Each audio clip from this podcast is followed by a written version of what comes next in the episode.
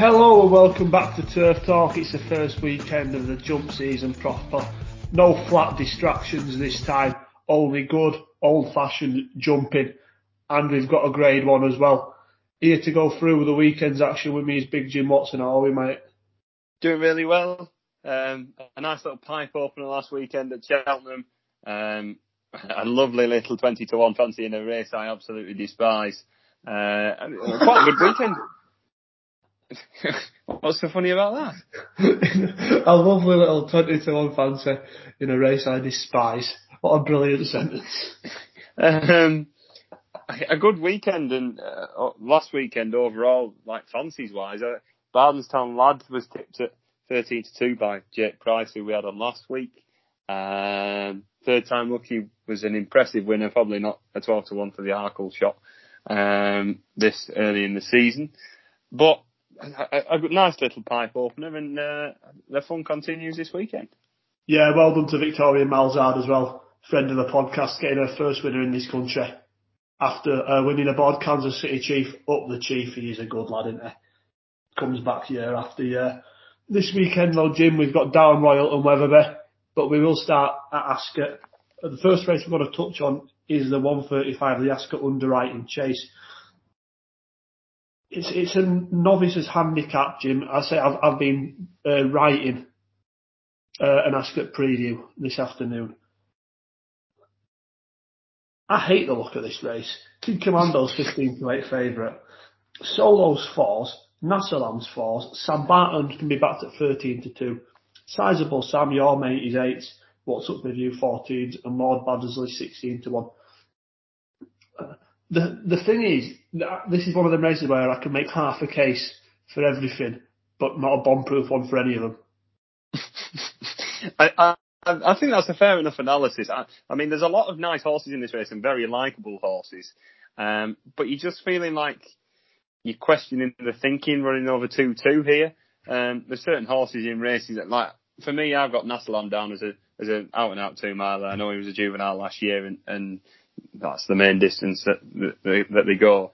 Um, however, stepping up in distance, I'm, I'm not exactly all sold on it all of a sudden. I know he had a couple of uh, a run in France and he did run over two two in his earlier career at Fontwell, but. Uh, and horses like Sam Barton and Sizable Sam, who maybe this two mile two might be a little bit sharp, especially with the ground so, so good underneath at the minute, and they are likable horses, and it's a bit of a head scratcher, really. The one I've come down on, Jim, is the horse you've mentioned here, Nassalam. Uh, look, it, it, was kind of a bit of a process of elimination. Kid Commando, I do think, he's the right favourite, but he ended last season bad more than good. And uh, he's come back down to a, a, workable mark of 140, but he's 15 to 8. He's got a fantastic record fresh. Goes well at Ascot. Those two things are in his favour. But given that he was, I say, not at his best at the back end of last season. I don't want to be backing him some two to one in this race.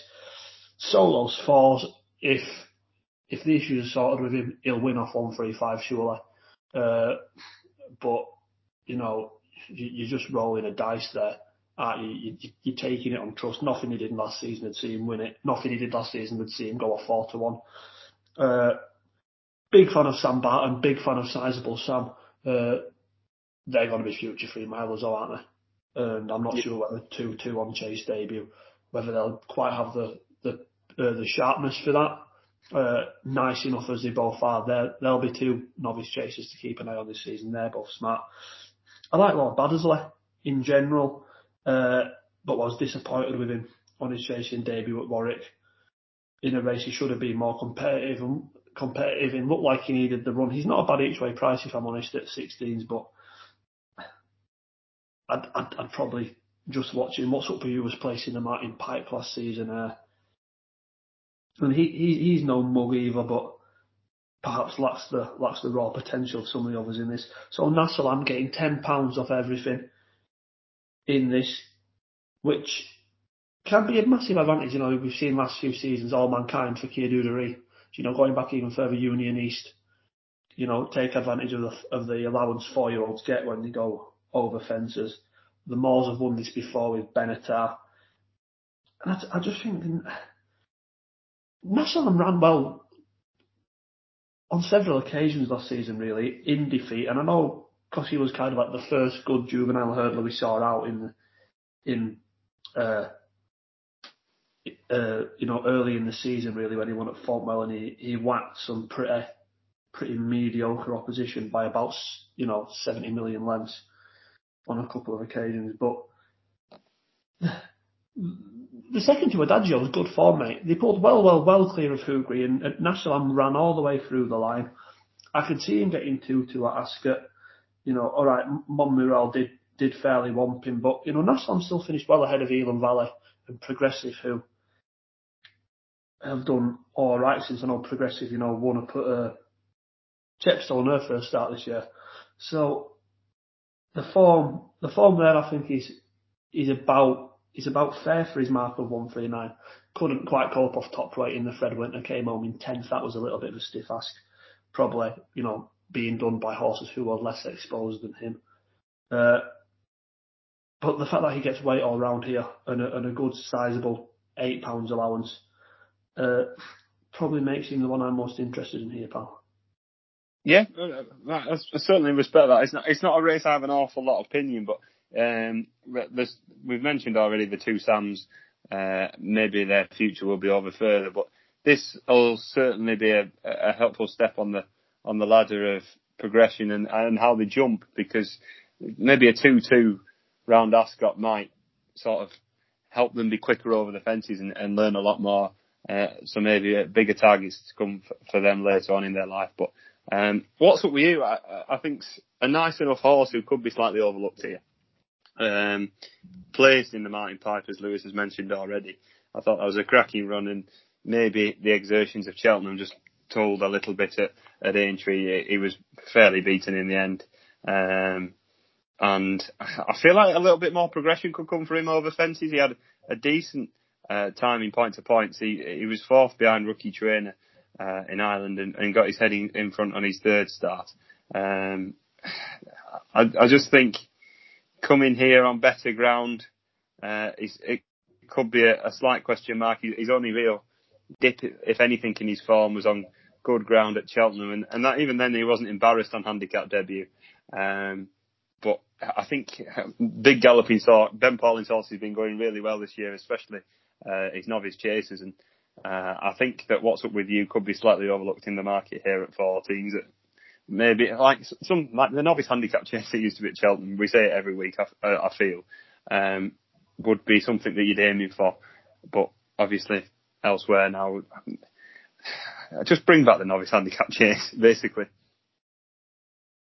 I couldn't agree more, pal. Is it what's up with you then for the winning this? Yeah, 14s. I think he's slightly over, overlooked at the prices. I, I, like I said, Sizable Sam was my turf 12 to follow last year, and um, he did plenty over hurdles last year. I know in the end, probably slightly disappointing uh, in others and, and, probably didn't kick on as much. But he's built to be a chaser. Um, but this might be a little bit too sharp for him. Yeah, I'd agree with that, mate. Nice also. Moving on to the two, the two ten, the Bateaux London handicap hurdle. Uh, Soaring Glory and Boot Hill three to one Giant Faust to beat Ajero at 13 to two. Then you can get 12 to one and bigger the remainder including Wild Max, Leoncavallo, Progressive and Megan. Jim, two very exciting novice hurdlers from last season here, Soaring Glory and Boot Hill. Who do you like? Uh, I think we're going to be in agreement here because I, I, know you're a massive fan and we were both a massive fan of him uh, when he brought home the Betfair hurdle. He's soaring glory. Like, I, I, think the form of that Betfair hurdle couldn't work out any stronger. Um, Edwardstone ran with plenty of credit in in uh, the handicap at Aintree and at Cheltenham, placing both of them uh, towards the end of the season. Annual Invictus has come out and won over fences this year um, at Cheltenham the other week, and Buzz won the Cesarewitch. Guard Your Dreams won a Cheltenham handicap. Mr. Uh, Mr. Coffee uh, didn't run awfully that bad in that handicap as well. That quite a few of them running, and Milkwood in behind. Uh, Kadzand, the form really stacks up. Uh, and he, he's ten pound higher here, and I can't see a lot more in behind. I, I mean, Boot Hill, there's the progression to come, but we've only seen the twice uh, under rules, and they were fairly decisive victories, but and maybe a mark of 135 this early on could be a little bit steep for me. Um, he is also into, entered in a novice chair, so it'll be interesting to see whether uh, where he goes this year because with his point to point form, you'd expect him to be uh, going chasing, but interesting that they're going to be starting here over hurdles. Um, but for me, at three to one apiece, I'd rather be having Soaring Glory. I think he's the class in the race in comparison to some slightly exposed rivals. Uh, I wouldn't be as not dismissive of Boothill because you're not being dismissive of him, but maybe I I wouldn't agree with one three five being steep because he could be very very very good. He could be, but he's not. He's mm-hmm. not necessarily got the form in the book to prove no, he's a one three five. No, and that's and, and that's why I think Soaring Glory is a better betting proposition because we know he's he's he's at least a one four three horse, and on more than one occasion last season, I thought he looked like he, he would be better than that as well.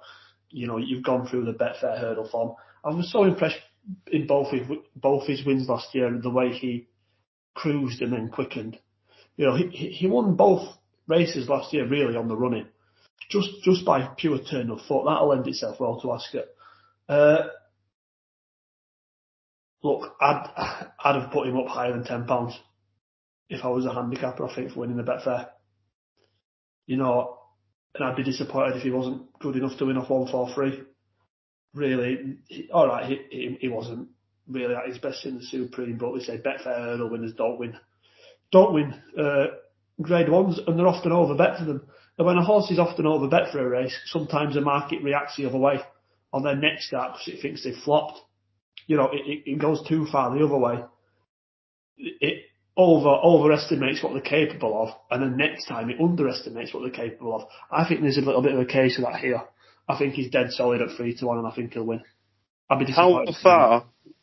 How far do you think Soaring Glory is off the English champion hurdle contenders? Uh, well, I'd say a fairway at this stage. But you can get 66 on him to win the champion hurdle. I won't back him because it don't matter what he does in England this season. He could win every grade one and he'd still get his ass handed back to him by about seven from Ireland. Yeah. So it, it, it, doesn't it doesn't really matter to me in that sense. But I'd, I'd hope he's closer to a 150 horse in time than a 143 horse. Uh, he will be if he wins this, and I think he will. Yeah, I think it's a double selection for Soaring Glory here, and we know how they went last year. Oh, I, oh, I. Boo, Boo Hill's run's working out well. To be fair, the the, the horse he beat very easily. Lily Pedlar isn't a mug, to be fair to him. And Ajero put up a right sequence last season before coming unstuck in the Grade One at Aintree. It's a good little race. This it is a good little race. I'm looking forward to it. The 245 is a Byrne Group handicap chase. This is a proper proper affair. This might be the strongest two mile handicap chase you'll get outside of the Grand Annual this season. I'd say. Editeur Du Gite 100 to 30 to be one for Rosie and Amoola Gold at 6 to 1, Sully Dock 13 to 2, Grey Diamond 15 to 8, 8 Getaway Trump, Frero Banbou, and 14 to 1 bar then. They include the legend that is Eamon An Cnoic. Uh, Jimbo, where are you going here, mate? Um, I really, I really, really liked one for one for Rosie uh, in hurdle days, and, and last year changing to Kim Bailey and David Bass. dominated them novice chases, firing her at them fences. Um, and I think this may be where I'm going to land. I, I think, I think she's a she's an interesting sort because she gets quite low to her fences, um, but quite efficient and and maybe two miles round Ascot put to the sword, maybe that might see her unstuck. But David Bass rides Ascot so well and pinging her out through them fences. I think she she could go very close here. I know she'll be carrying top weight, weight and she's uh, the highest rated horse in the race. Um, but I think there's a little bit more progression over fences to come, having seen her only in twice uh, over them. This first time in a handicap might sort her out. Uh, I keep referring to a girl because it's one for Rosie, but it's it's quite clearly a, a, a gelding. Um, but that was a proper Derek Thompson moment, wasn't it? Christ. Um, the man, Derek. Frero Banbou, I think, could do with a little bit of juice in the ground. Um, I liked what he did at Sandown. he beat Go Longer, who's a horse I've got a little bit of time for. Uh, there's a didn't beat an awful lot in behind, and he, and he ran with plenty of credit in the Red Rum. Um, Editeur Du Gite is, is no mug and reopposes here, and um, no one could get to him. Sully Doc, um, the same. I, I, I, think there could be a little bit more to come from Frero Banbou. Um, he's probably one I'm more wary of than Editeur Du Gite. He's been dropped uh, two pounds for that run at Aintree, which might see him getting a bit closer to Editeur Du Gite. So interesting race, but I think I'm going to be signing for one for Rosie. I'm with the favourite here, Jim. How very boring and predictable from me, but look, the, the form line of the Red Rum looks good. That's the key, the key race in this. You've got the winner, the second, the fourth, and the fifth all meeting each other again. Editeur Du Gite was a very, very game winner out in front. Got given a cracking ride by Josh Moore, who's sadly on the sidelines, obviously, but he just, just flung him at his fences. And I liked how Editeur Du Gite stuck the race out. He, it kind of looked like he was tying up a little bit after the last, and his jump at the last was his scruffiest. Uh, but once Sully Doc got to within proximity uh, with him, he just seemed to find a bit more. And I don't think it was that he was idling. It was that he was, he was a tired horse who, who, who wanted the fight. You know, uh, that, that was impressive. You know, I'm a big fan of Sully Doc. I mentioned him a couple of times on the pod last season. I thought he was probably the most eye-catching horse at the Cheltenham Festival the way he travelled through the Paddy Power plate and just emptied there. Went and won under Simon Torrens at the Punchestown Festival on his last start last year. Simon Torrens took three pound off him that day, which means he's now 14 higher in the weights. So he's actually conceding three more pounds to Editeur Du Gite from their last meeting. And Editeur Du Gite gave him a, a fair enough beating. Uh, I just think one for Rosie's mark's so stiff, isn't it, Jim? 149 for winning two small field novice chasers up north. It is, but she's probably got the most progression to come out of a lot. Hmm. Not sure I have that, mate. He'd be the one I'd be against. He would be the one. He'd be the one I'd be against at the prices. Just think, I just don't think he's achieved a mark of 149 and that's what he's got to race from. Uh, the threat, I think, comes from Amoola Gold, who won this race last year, edged out Ibleo, who's now rated 156. He was running off levels on that day. Amoola Gold's off 146. Could barely have bumped into, you know, better horses running in handicaps on his next two starts. First flow, you know, obviously went and won a Group One after he beat Amoola Gold on his next start at, Ascot and then bumped into Sky Pirate at Warwick.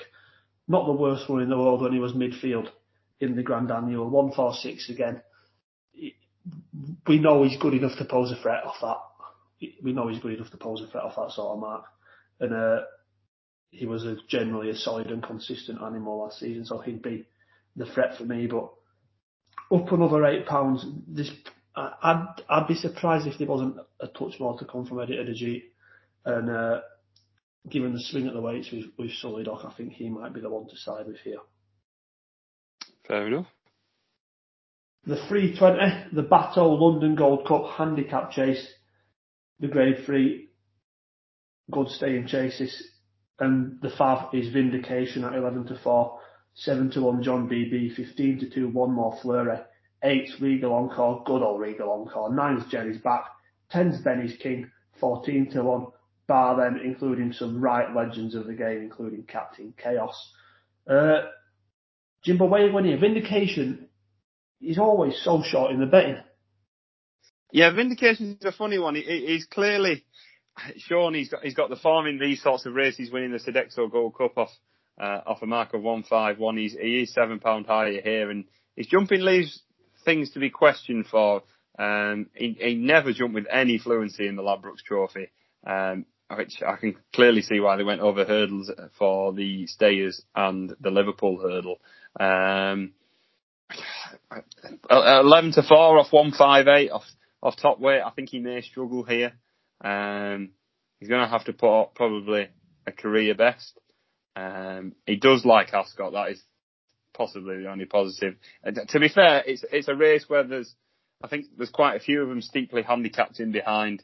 Um, but vindication it isn't for me at 11 to 4. I don't know about you, Lee. No, he's, he's, he's, he's clearly a good horse, you know, second in the Charlie Hall last season, but he's gone off favourite for some races that I don't think there was justification for him there to go favourite forever. He went off favourite for the Scilly Isles to beat Desoy and lost in translation. Obviously, we didn't know how good those two were going to end up being at the time, but still. Uh, no, I think his campaign was a bit messy last year. They ended up going back over hurdles with him, as you've said. Seven pounds higher than when he won the race two seasons ago. Uh, can't have him at the prices. He might just be classy enough to beat this slot, but like, like you said, he's a horse I was never bought into. Yeah, same here. I mean, he is quite like, like likable in that aspect. He, he tries so hard. His neck's nearly on the floor. Um, but I just, I just can't warm to him for this. It's not like I, yeah, I, I kind of, I think other people think he's better than I think he is. Yeah, because there was Gold Cup talk with him. Yeah, and I, I've never thought he was that good. Which makes me want to get into him when I see when I see him as a favourite. You yeah. know, it, it, makes me want to have a go. Uh, I'm not having the wildest go here. It's going to be John BB, who's second for that seven to one. Uh, we were talking a little bit before we started recording. Jim says this is, this is a horse he doesn't like either, uh, so I can't wait to see what he comes up with. Uh, but he's just so un, he's just unexposed as a three mile chaser, isn't he? You know, one over two miles at Sandown in December 2019. That race worked out fairly well. They stepped him up to two, three on his seasonal reappearance last season, where he beat Scahalia and Munro, who's a good yardstick up north at Wetherby, and then on his final start last year, up to three miles at Aintree. Uh, and he saw the trip out really, really well. Chased off Happy Go Lucky, who, if he was fit, would have won the Charlie Hall. Had they gone to it with him, he's better than everything in that. As long as, as well, if surnames still in the same form as he was back end of last season. But I think he bumped into a graded level animal there that season, uh, that season, that occasion. Uh, and the two of them pulled well clear and had a little bit of a ding dong. You know, they they traded blows up the running. John BB kept on. You know, I think he was putting more distance between himself and the third at the line, even though Happy Go Lucky was clearing further away. Uh, he's only gone up three pounds for that. In a race where there's a lot of a lot of familiar names, the likes of you know the mighty Regal Encore, who you know has a fine record at Ascot. He's actually Regal Encore has ran more times at Ascot than John Beebe's ran in his life. what a stat that is! It's belting, isn't it? It's belting, but we don't back Regal Encore at nine to one. We back him in three runs time when he's already when he's been beaten three runs in a row and then he wins at fifties. That's how it works with him. Uh, you know, there are some classy, classy animals that if Mr. Malarkey is on a going day, you know, he's a right price at, at 16s. Harry Kimber on board again, but Mr. Malarkey in it, how can you trust him? Won at Ascot last season though, but absolutely lifeless at Chepstow first time up. Uh, one more Fleurie's up. 14. Is it for 16? Sorry, for a belt, uh, dancing up at air? Last time out, won all four of his last four completed starts. Uh, this is such a deeper race, though, Jim. You know, he's going to have to take his form up a notch and then a bit further uh, to be winning this off this sort of mark. I think respected enough as he is. Uh, I, ju- I, ju- I just think John BB, it might only take him needing to be three or four pounds ahead of his mark to win this. Still lightly raced and unexposed as a staying chase, so seven to one. He'd be where I'd go. Yeah, that's fair enough. Um, Lewis mentioned already. I am John BB's greatest fan, but uh, I won't be surprised if he if he turned up and, and went close here. For me, I think I'm going to go Sojourn uh, of Anthony Honeyball's. Uh, a lot of his form, like he's Tommy Whittle uh, and that three mile two at Carlisle, sort of brackets in him being a slow horse, but I don't necessarily think he's as slow as what his his campaign has sort of been. Um, I think a well run three miles around here could suit him down to the ground. The pace is probably going to be vindication, one more Fleurie. Um, Mr. Malarkey likes to be up there as well. Um, I don't think it'll be short on pace, and, and a well run race is what he wants. Um, I mean, he was just outstaying the Tommy Whittle by Sam's Adventure last year. Um, held up towards the rear and cruised through the race. Um, his jumping was very disappointing in the national trial um, at Haydock. Um, but we didn't see him again after that, and he's had wind surgery since. Uh, off a mark of 142, which is only two pound higher than he was in in that uh, Tommy Whittle at Haydock. I think he could be slightly overpriced here in at 14s. Um, Lewis has mentioned Mr. Malarkey already. He's a horse that uh, I, I, thought ran a cracker at Kempton on Boxing Day. Um, jumped from the front. Harry Kimber got on really well with him. Uh, he got on board him for the first time, and this is this will be the second time he's ridden him. And I won't probably rule him out here uh, at 16s. In a, in a race that I don't fancy the first five in the market, I'd I'd probably uh, be signing for Sojourn and Mr. Malarkey. Fair enough, Jim. Anything else you'd like to mention at Ascot? There's a good little novice uh, novice hurdle later on the card, but you don't have prices, so it's hard to analyse. But you've got the likes of Super Six, Peking Rose, and Shall We Have One More, all in there. Mr. Watson's back again, Jim. As is Mexico, who surprisingly is a Stuart Edmunds trained novice hurdler, and not the fourth in the Derrinstown Stud Derby trial for Ballydoyle. Magnier, Mrs. Magnier is scribbling out that notepad. Can't have Mexico anymore. Yeah, just going slowly, slowly down Central America, going, oh, we're going to have to go Nicaragua instead. just wait for that one next season. It won't be a good one with that name, Jim. It won't be a good one. That'll be one who's going to be any racing in Saudi Arabia in six months' time. Uh, anything else you like to ask at all? Uh, I'm looking forward to seeing um, not sure make his handicap debut. Uh, he had some nice runs in, in behind some nice horses. Doddy the Great on his on his start uh, over in a bumper, uh, bumped into Killer Kane, who has been the turf talk horse to follow for Paul Taylor this year. Was fourth behind him in the hurdle, and another turf talk 12 to follow with one upmanship for Jack Barber as well. So um, ten pound claimer who I don't know an awful lot about, obviously part of the stable claiming that uh, offer mark of 112. I don't think he's too harsh, and and I think at 92 he's he's going to be one of my better bets at Ascot on Saturday. I'm looking forward to seeing him out. Um, Kerry Lee's horses have been going very well recently, and I know the disappointment of last weekend uh, with the horse's name that's just escaped me. Um, in the yeah, storm control in the same colours. Um, but I think not sure in in a race that's it's there's bits and pieces of it.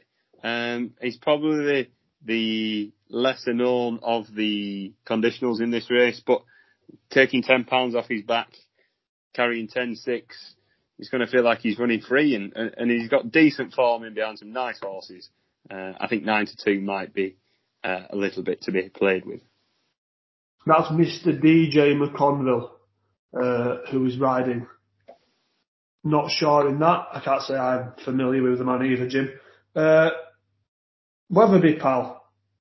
One of our local tracks. Uh, and your girl Miranda's fab for the 155 of the Bet365 Mares Hurdle. 9 to 4 for Miranda to beat Molly Ollys Wishes, who's 100 to 30. 4 to 1 Marie's Rock. 13 to 2 her indoors. 7 Zambella. 11's 5 and 20. And 80 to 1 Getaway Queen. Uh, easy work for Miranda, Jim. yeah, as said early on in the week, bullish as anything, and uh, the closer we get to the day, the more I'm slightly worrying. Uh, a little bit of rain will certainly help, but uh, looking at the weather forecast in North Yorkshire, West Yorkshire, uh, we have this argument every year where, whereabouts Wetherby is for for me. Um, it's in West Yorkshire. It's, it's in North Yorkshire. Um, what's the big What's the big hurdle called? It's called the West Yorkshire Hurdle, but it shouldn't be okay. called the West Yorkshire. Right. Um, but looking at the weather in Yorkshire um, this weekend, I'm slightly more bullish about her chances. She likes a bit of dig underfoot, but she doesn't want it bottomless. Um, so I think that's what the ground will probably be this weekend. Wetherby has an excellent drainage system uh, in place, and and going first time out and doesn't always bring me full of positive. They, they like to run on the flat first, uh, get a run into her in normally a listed race, but the ground's been too quick for her. Um, and they've done as much as they can with her at home. Hopefully, um, that will be enough to get a listed prize under her name with already agreed two uh, to her name as well. So I'm looking forward to it. I think me and Lewis might be going to go and cheer her on. Um, but I'm I'm looking forward to seeing her back out uh, for another season in a race that's certainly winnable, but fitness and weather are to be sort of seen. So I'll, I'll be able to tell you if she's going to win on the day. yeah, it's not a race I have the strongest opinion on, Jim. Don't don't kill me for this, but even though they're rated the same, I think Molly Ollys Wishes has developed into a superior horse to Miranda. How dare you? However, Miranda's an out and out two mile, and Molly Ollys Wishes isn't. Correct. I, I think Molly Ollys Wishes, you've seen in her forms, three miles, um, three mile one winner, two mile four winner, um, two mile Wetherby is a big galloping track. I do think Miranda would stay two four personally, but that's that's for another debate another day. But I agree, Molly Ollys Wishes um, also gets two pound off Miranda for that grade two that she won at Doncaster. Yeah, Marie's Rock uh, didn't put it together last season. Uh, she's got something to prove now. Has had a wind up. Uh, not a race I'd have a bet in though, Jim. Maybe the triple would edge it in Miranda's favour. Viva la Mir- Miranda. Uh, the 230 is the Bet365 hurdle, grade 2, registered as the West Yorkshire hurdle. Uh, Paisley Park 9 to 4 to beat Thomas Darby 7 to 2. 5 Master Tommy Tucker. 13 to 2 Indefatigable. 9 to 1 Run for Oscar. 12 per schema. 18's Ask Dylan and 25 to 1 Slate House. Jim, head of the Paisley Park fan club. Is he still the one to beat? I think he is the one to beat. Six pound penalty probably makes his his chances twice as the, his first time out of every race uh, that he's he's run in his career, he's he's never been fully wound up and and interesting thoughts from Emma Lavelle in stable tours and stuff that they've popped him over a fence to see if, if anything goes wrong over hurdles, they might be going chasing him this year. So it's not brimming with confidence that he's going to be flying first time out, but I'm looking forward to seeing him out. Um, that Ascot victory in the long walk was one of the races of the year for me. Um, third in the in the stayers where probably the race just got away from him and, and Flooring Porter was accelerating away whilst Paisley Park was hitting his hitting his flat spot and um, at, at, Aintree was just nothing but disappointing. Never seemed to be going right. Um, it's going to be one hell of a task carrying six pounds against some horses that I don't think are far too uh, too far behind him. Thomas Darby last season's a horse that I, I fancied to run a good race uh, in in the Stayers Hurdle, and they decided to to go for the Coral Cup. Uh, but he didn't run too badly at Aintree behind Thyme Hill and Roksana, who who were top of the division last year. Mm-hmm. Fascinating from Master Tommy Tucker going over hurdles. Um, we've seen what he's done over fences in the last couple of years and um, how unpredictable he, he, has been in them. Um, we haven't seen him an awful lot over hurdles, just the twice, and, and both of them have been victories. So interesting to see how he goes. The horse that I'd probably be most wary of He's Indefatigable. Um, got up in a maiden at Pontefract and it was a dire race, but I didn't think she'd be fit at all. Um, and well, here you go. She, she, managed to get up on the line. It was a well-run one mile four, which relished everything to her. Um, and getting all this weight, 10 stone 7, uh, to Paisley Park's 11 stone 6. I think she could be very dangerous to underestimate. A good little bits and pieces of form in the book, um, behind Thyme Hill and You Never Call and Uh, I think getting the weight fitness edge on her side, she she could be dangerous at thirteen to two. Yeah, I can kind of see that, Jim. Again, this isn't a race I'm, I'm particularly keen on. I think it's going to be an interesting watch, but I find it hard to make a case for anything I'd like to back at the minute. I do think Paisley Park wins this. Even do you think? Six pounds away. Yeah, I do. Look, the best three runs from any horse in this field last season were all from Paisley Park. And they were all six pounds superior to everything else in this. Over hurdles, I mean, Master Tommy Tucker's just, you know, even listening to Harry Derham talk about why he's in here this week, I'm not sure Team Ditchy even know it was just because they couldn't really find, they didn't really know what to do with him. So they just stuck him in here for, for vibes. Uh, he's he's fascinating. He's not run over hurdles since 2018. It's only his third hurdle start ever. Uh, how what are the odds on him falling? Uh, he cut that out of his game last season, we don't say that anymore. Don't be rude. Uh, no, Paisley Park's getting slower, isn't it? But this race can often, you know, go to really slow horses. Look at how close Next Destination came to winning it last season, and he's very slow. Uh, happy to put a line through Aintree because Aintree was never ever going to be his track, was it? Against good nippier horses like Roksana and and Thyme Hill, who probably are capable of of winning good races over two four. You know, Paisley Park won't win a good race over two and a half miles, would it? No. So I'm happy enough to put a line through that. Against easier opposition, yeah, I, I do think he wins. Thomas Darby was third to Roxana and Thyme Hill in that Liverpool hurdle. Looked a bit awkward again though after the last, didn't it? Yeah, he always sort of has. Like, I know, I know he has, and I, I'd, I just don't know whether I'd whether I'd trust him. You know that maiden hurdle that he beat Alexia de Nuts at Cheltenham. Yeah. You, you just put it down to greenness on the day, but he's never sort of shook it off. I don't think. No, you're right. You're right.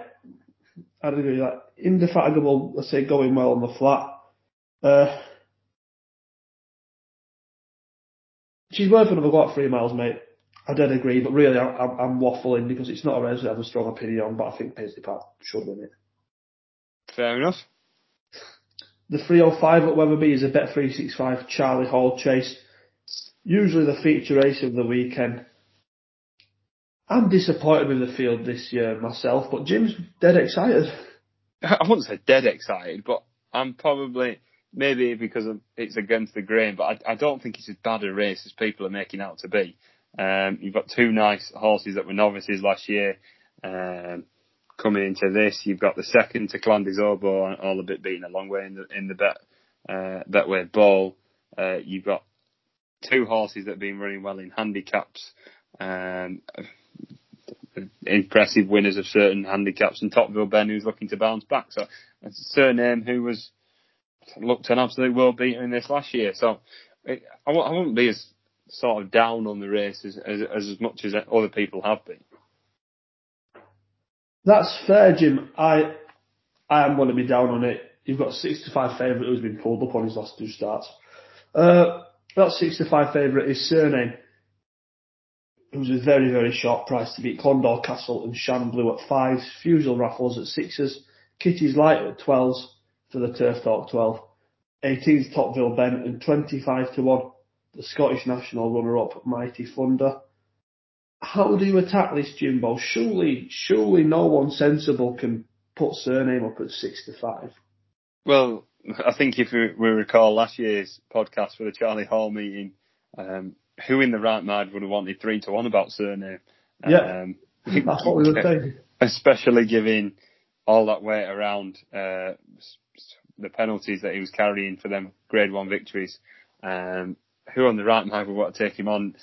uh, again, and I'm willing to be stung again because I, I really don't fancy him. Very disappointing in the in the King George. Um, obviously, back at his stomping ground um, at the Ascot Chase, you'd think he'd be bang up for it, but you'd have to take a lot of sort of chances on, on this form. Um, there's been a lot of money for Clondaw Castle, who I don't really know why. Um, I, he's never a horse that I've been full of enthusiasm about. Um, I mean, there's bits and pieces of his form that are good, but never consistent. Uh, consistent enough. I know he's got a lot of twos and threes and ones next to his name, um, but he's been beaten a fair amount of distance when finishing second. Um, Blue is probably where I'm going to be landing. Um, jumped really well for a first season chaser last year. Um, won the first three that he ran in, including the, the grade one on Boxing Day, the Kauto Star.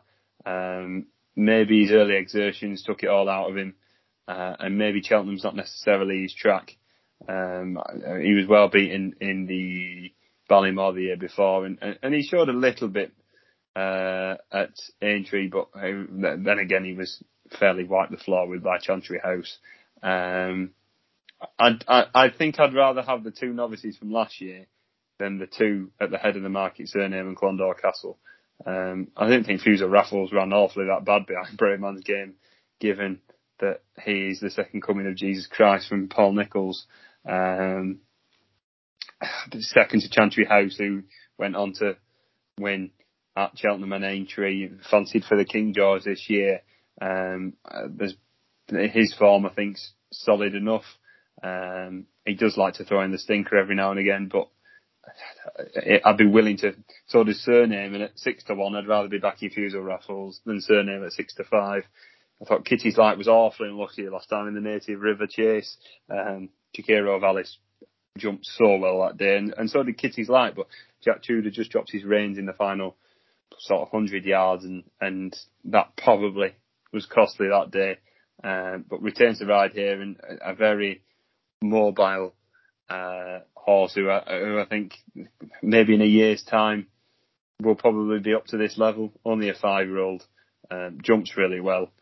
Top Ville Ben, I'm looking forward to seeing him back. He he's been he was a, sort of a, a, solid horse for the North in, in the three mile division, and um, being off injured obviously didn't help. And um, it's I think it's quite an exciting race. I'm probably going to side with Shan Blue and Fusil Raffles um, rather than the other two at the market. But I, I, don't know about you, Lewis. But what do you fancy? Uh, I'm with Clondaw Castle, Jim. After the slagging off. Look, mate, I, I, I'm quite confident on him as well. I think he had a really good season last year. I think three miles, he's proven three miles his game now. You know, and you're, you're having to go back to 2019 to get a poor run from him. Really, you know, last last start of the season prior to last, two seasons ago, won a good handicap chase at Warwick. Bumped into Knutsford, came very close to beating Knutsford as well in the old road first time up last season. That's old, that's Knutsford's cup final every time in it. Went and beat Gala Ball and Sully Dock and Old Grangewood under a under a decent weight as well on Hennessy Day next time out. Then went up into graded company, only just over six lengths away from beating Mr Fisher in the Peterborough Chase. That's good form. Master Tommy Tucker was on a going day when he whacked him in the Silviniaco Conte. You know, winning a good handicap like the one he won at Kempton off 154, it's a good performance. You know, Mr. Malarkey was on a going day. Eric LaRouge, on his best form, was a well handicapped horse at the time. I think that looked like alright form. And then, okay, you can throw stones at the second in the Betway Bowl because Clan des Obeaux was in a different league to everything else. And the horses Clondaw Castle finished ahead of Native River, Tiger Roll and ASO. Just aren't that tight. I mean, ASO's well past his best. Native River would need six miles round Aintree and Tiger Roll was only running in there for a joke. So I, I understand where you're coming from. That being said, he's just the most proven three miler in this race, that he, he, he just looks hard to knock, given what happened to in the back end of, of last season. You can't have any confidence in in him at a short price. And if he wins, fair play. But how how could you back this horse at near enough even money? You know, it's it's a coin toss. It's heads or tails. You know, no chance, no chance for me, mate. uh, it's an awful six to five bet. And if he goes and wins, he goes and wins. But you are you are doing that on pure speculation rather than any anything he's actually shown. You know, even even that being said, I don't think this is a good Charlie Hall, but I think it's better than the one last season because you were beating handicappers. He beat Vinndication, Aye Right, Keeper Hill, Le Baglois, Mr. Whitaker, and Saint Xavier. They were the horses who chased him home. The two other horses who, you know, Definitly Red retired, Ballyoptic retired, Sam Spinner retired. They completed the field. So it, it, was a it was a bad it was a bad race that he won. He looked very impressive in doing so, but he probably only had to run to what 160 to do it, and he didn't run to 100 on his next two starts. Uh, Clondaw Castle's consistently ran to above 150 on on his last seven starts going back to 2019. Uh, dead consistent. He is the highest rated in this race away from Cyrname. Uh, and I think he'll win. Shan Blue, form just tailed off back into last season, didn't it? Managed to let Sporting John beat him in the Scilly Isles, which no one should do. Uh, I mean, he was given a an absurd ride at the Cheltenham Festival, which I was happy to forgive. But he was, I, I, I didn't like what he did at Aintree either, even though he's finished second in a Grade 1. He finished second by default. You know, and he's a horse I've got a lot of time for, Shan Blue. I really do like him, but at the same price, there's far more about Clondaw Castle. Clondaw Castle gives him a pound and he's officially rated 11 superior. Fusil Raffles up to three miles. I can see why they're doing it. I can see why they're doing it, but I'm not sure how much more there'd be to come from him at that trip. He's never looked like he's crying, absolutely crying out for it for me. Whether he'd take a step forward of five or six pounds. Uh, yeah, mate, Clondaw Castle. Oh, he might be in my nap comp. No, not for me. Not for you at all. Who's who's your selection then, big man? I've been full of confidence on on Shan Blue most of the week, but I think I'm going to side with Fusil Raffles now. Now I've looked at it properly and sensibly. It's guaranteed Shan Blue goes and wins now, isn't it? Definitely. Anything else you'd like to mention at Wetherby? Um, I've mentioned the form of Keller Kane uh, in with Not Sure later on, uh, early on at, at, Ascot, and our surprise also brings some to, some form to the table in that at Wetherby off a mark of 120. He was disappointing off a mark of 124 uh, in a novice hurdle.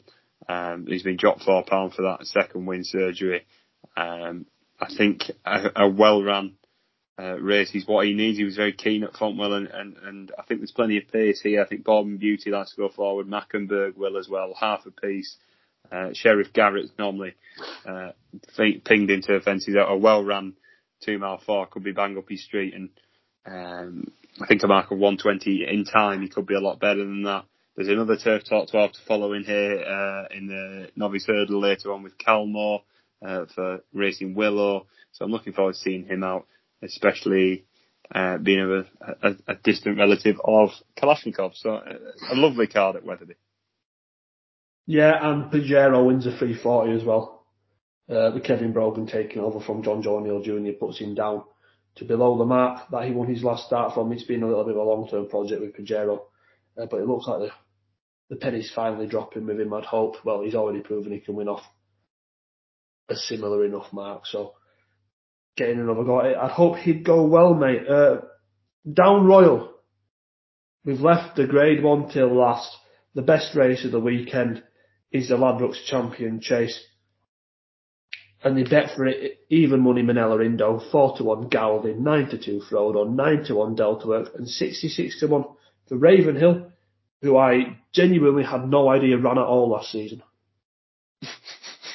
Isn't that memorable? It's the same thing happened uh, the other week with Truckers Lodge.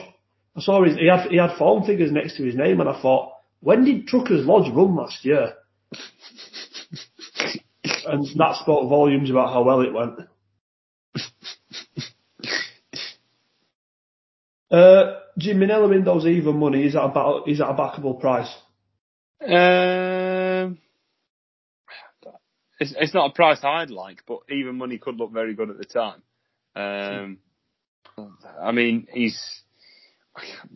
He, he, we're talking about the Cheltenham Gold Cup winner here, first time out uh, against horses that haven't weren't necessarily as good um, as him last year, but like bits and pieces of Frodon's form you could chuck into chuck into it. Like you look at that that uh, King George uh, last season, absolutely obliterating the field. A smaller field dictated by Bryony, Frodon back on form. You certainly couldn't underestimate him uh, against Minella Indo. Galvin, of course, um, ultra consistent. Just with all the ones next to his name, just look at look at what he's been doing to him. The National Chase winner, excellently campaigned. Um, won fairly comfortably over a distance that I didn't think he'd stay. Um, but back to three miles, um, the last day for his seasonal reappearance and uh, got the job done comfortably in a race that I aren't all sold on the form. Um, but nice to, to get another win into the bank. Uh, and Delta work, what do you do with Delta work? He, he quite clearly runs his best races at Leopardstown. Um, but for the time being, this this is probably the only logical option. We've seen him run at Down Royal in this race before, and he's been very disappointing in both of them. Um, so you'd have to take caution here.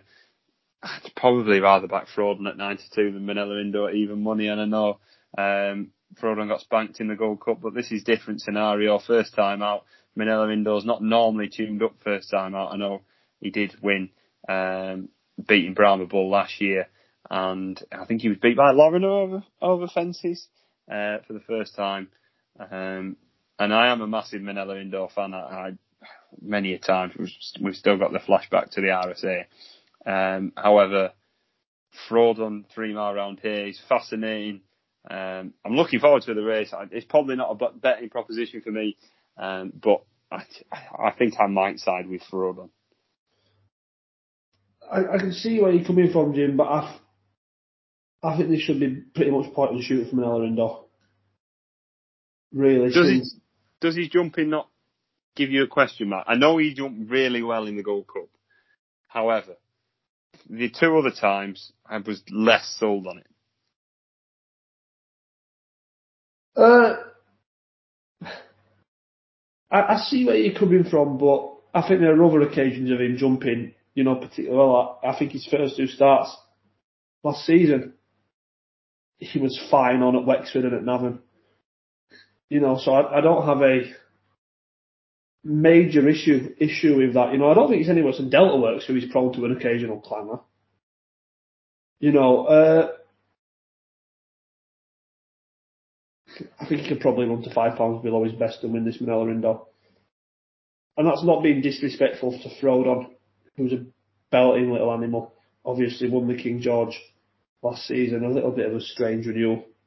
I think I've never, I've never been had more respect for Frodon than I did after the Gold Cup because I think everything was set up for him to absolutely bomb out. I thought on on paper, on paper, absolutely nothing played to his strengths and he ran a stormer to finish fifth.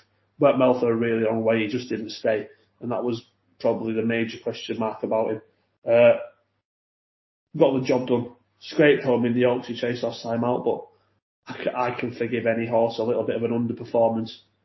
Uh, after they run in a Gold Cup, you know, it can leave its mark at the end of the season. You, you can get some funny results. Uh, I do see where you're coming from, Jim, and I'm kind of half talking myself into liking Frodon more at the prices than I did before we started recording this. But just think the Indo will win. Frodon will be will be well tuned up, but surely no one's going into a grade one half, you know, half-assed, are they? Even Yeah. even Minella Indo. This is a fine starting point for everyone. This will. You'd expect this to be everyone's only one before Christmas, so why aren't you going to go and win it? You won't say that for a Betfair. Yeah, I agree. So I do think Minella Indo wins. But he's not spoken about Galvin really.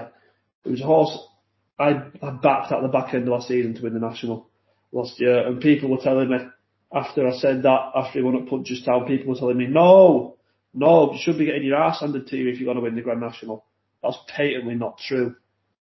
Look at how many recent Grand National winners have been going up rather than down in the weights.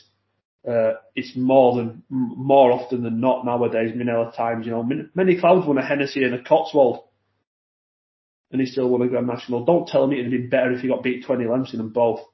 Come on, cop on. Uh, might be a bit too high in the weight, so if he does go and win this, uh, currently racing off 159. If he was to be in a handicap, which I'd, I'd be happy enough with him in a Grand National. Don't get up to 170 though, please. Uh, I'm surprised he's shorter in the betting than Frodon. He, he shouldn't be, should he? To say his best his best run over fences came over three miles six, where he beat Next Destination and Ascari. Ten. His next best one was a defeat of Anamix and Brahma Bull. Done him in good styles, but the form's not there. The form's a level below what even Delta Works achieved. Although I must admit, I'd rather be with Galvin than Delta Works. Yeah, so Uh, I- I'm a big Galvin fan in general though, but I just I didn't really have him down as a grade one chaser. He's only seven, which seems strange because he feels to me like he's been around for a lot longer than that. Uh, Minella Indo for me though. I'm marginally Frodon, but I, I think the race is between Frodon and Minella Indo. Uh, on Violence back as well, Jim. Uh, the 11 to 4 Fav for the grade 2. Cocoa Beach is 6s. Vado Forte 8. Fairy Hill run 12s. And there's two 250 to 1 shots. Uh, I guess the main story in this race, Jim, is that Rachel Blackmore rides Envoi Allen. Uh, so he's dead. He's a dead shot price to win. He should win. Simple. Plain and simple. Best horse in the race should win. Back to form. Let's hope to see him back and uh, see the dismay of Gordon Elliott's jockeys as they're following his arse into the parade ring. I might have a couple of free bets on him to win the Gold Cup before this race goes off. Because I think if he does what I expect him to do, which is to win this without coming off the bridle, I really like Cocoa Beach, but not over two and a half miles. Uh, that people start remembering how good he was in the first half of last season. And the two letters next to his name, one was a fall and one was an injury. Uh, retain the faith. I retain the faith. Uh, there's also a Grade B handicap hurdle there, Humdon Swazafav for Stuart Crawford. The likes of Escalade and Magic Tricks involved in that race as well. Anything else you'd like to mention on Saturday, Jim? That's roughly everything, I think. There's a um, a decent um, handicap chase at Musselburgh, the return ticket, a horse who I've got a bit of time for, uh, and some rain reopposed the Rose Dobbin horses in, in flying form. We saw at Ayr last week. She had two nice novice winners uh, who cost a fair amount of money. Um, but return ticket's a horse I, I, I quite like, and uh, I think carrying two pound more than what he did last time when beating Prince Escalus at Wetherby, uh, and and some rain. I, I think he should go close again to to get another win next to his name for Rebecca Menzies. But other than that, I think it's I think that's all. Yeah, and the Colin Parker uh, intermediate chase takes place at Carlisle on Sunday. The likes of Chantry House and uh, the Rome and Sporting John all potentially involved in that. We don't have final decks in, so it's a bit hard to make a guess at this far in advance. Uh, Jimbo, nap time. Um, I think my nap's going to come in the handicap hurdle soaring glory. Um, I think he'll just take all the beating. My next best will come in that handicap hurdle at Ascot 430 and not sure at 92 for Kerry Lee. And my third best um, will come in the Mares listed hurdle, and it's going to be Miranda, maybe slightly sentimental, um, but up the go. Do me proud. My nap, Jim. I'm on a double nap it. Sorry, Laura. I, I just, I just think he's probably the better of the weekend, even up against a potentially a very smart rival in Boot Hill, but he'll have to be smart to win. My next best will be Clondaw Castle in the Charlie Hall. And my third best, well, there are a couple I could make a case for. There are a couple I, I kind of like. I'm going to say John BB. Just find him unexposed as a staying chaser. And I think he's a good price at sevens. Uh, is that everything? I think so. Well, thanks for being here, pal. thanks for being here as well. Thanks to Rating the Races for their continued support, and thanks to everyone for listening. Uh, we hope you found, you found it with us. Take care. See you soon, stay, stay.